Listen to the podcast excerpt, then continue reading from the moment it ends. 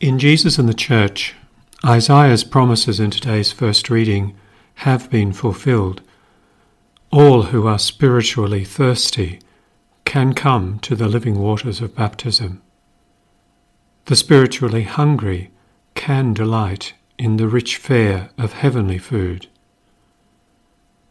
This is the point too of today's Gospel.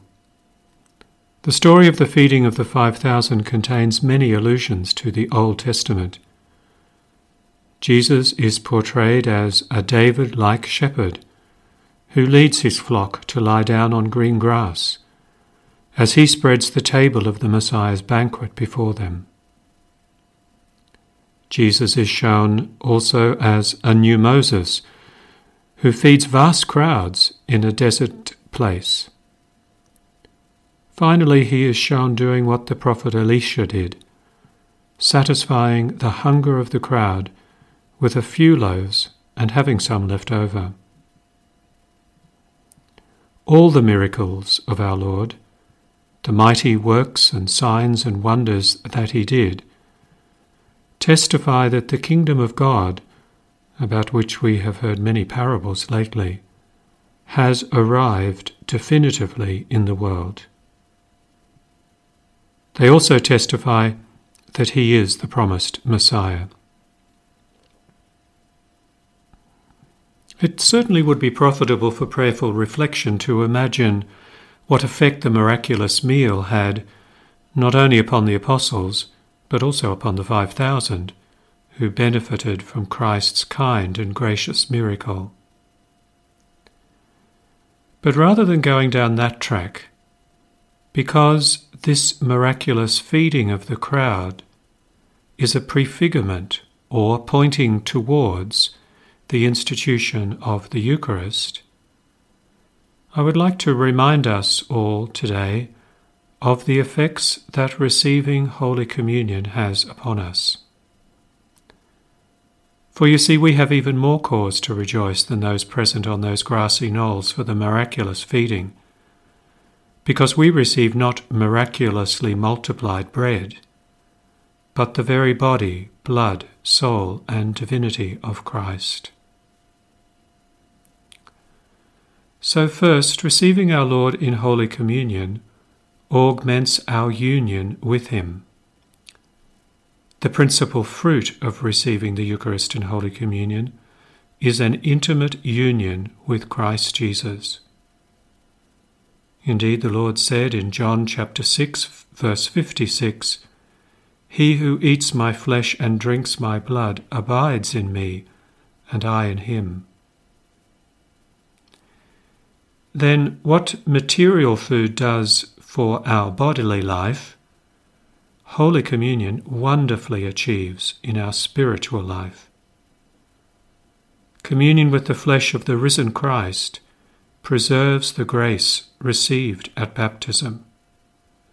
It increases it and it renews it. Thirdly, the reception of Holy Communion separates us from sin.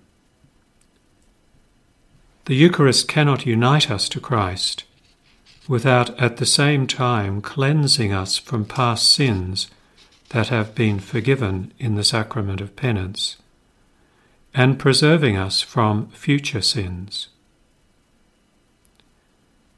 Then, also, as bodily nourishment restores lost physical strength, so Holy Communion strengthens our charity, which tends to be weakened in daily life.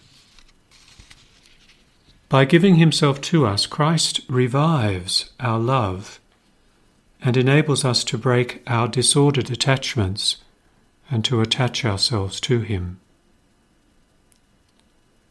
Lastly, the Eucharist commits us in charity to others, especially to the poor. To receive in truth the body and blood of Christ given up for us, we are moved to recognize Christ in others, particularly in the least of his brethren.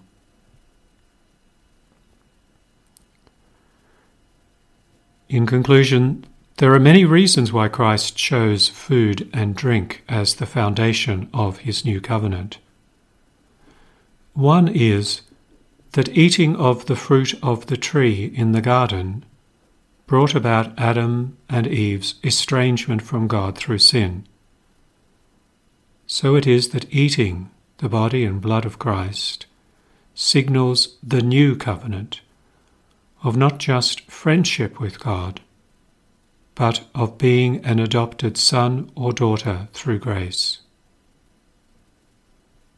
Likewise, eating means nourishment, the giving of life, the assurance that life will continue. Before the profound meaning and effects of Holy Communion, we can join St. Paul in inexpressible wonder at the strength and depth of God's love for us.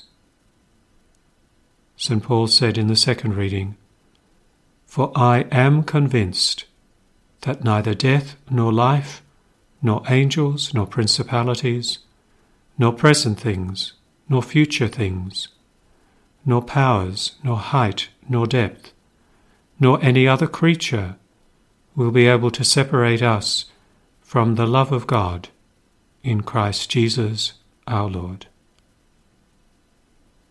Laudetur Jesus Christus.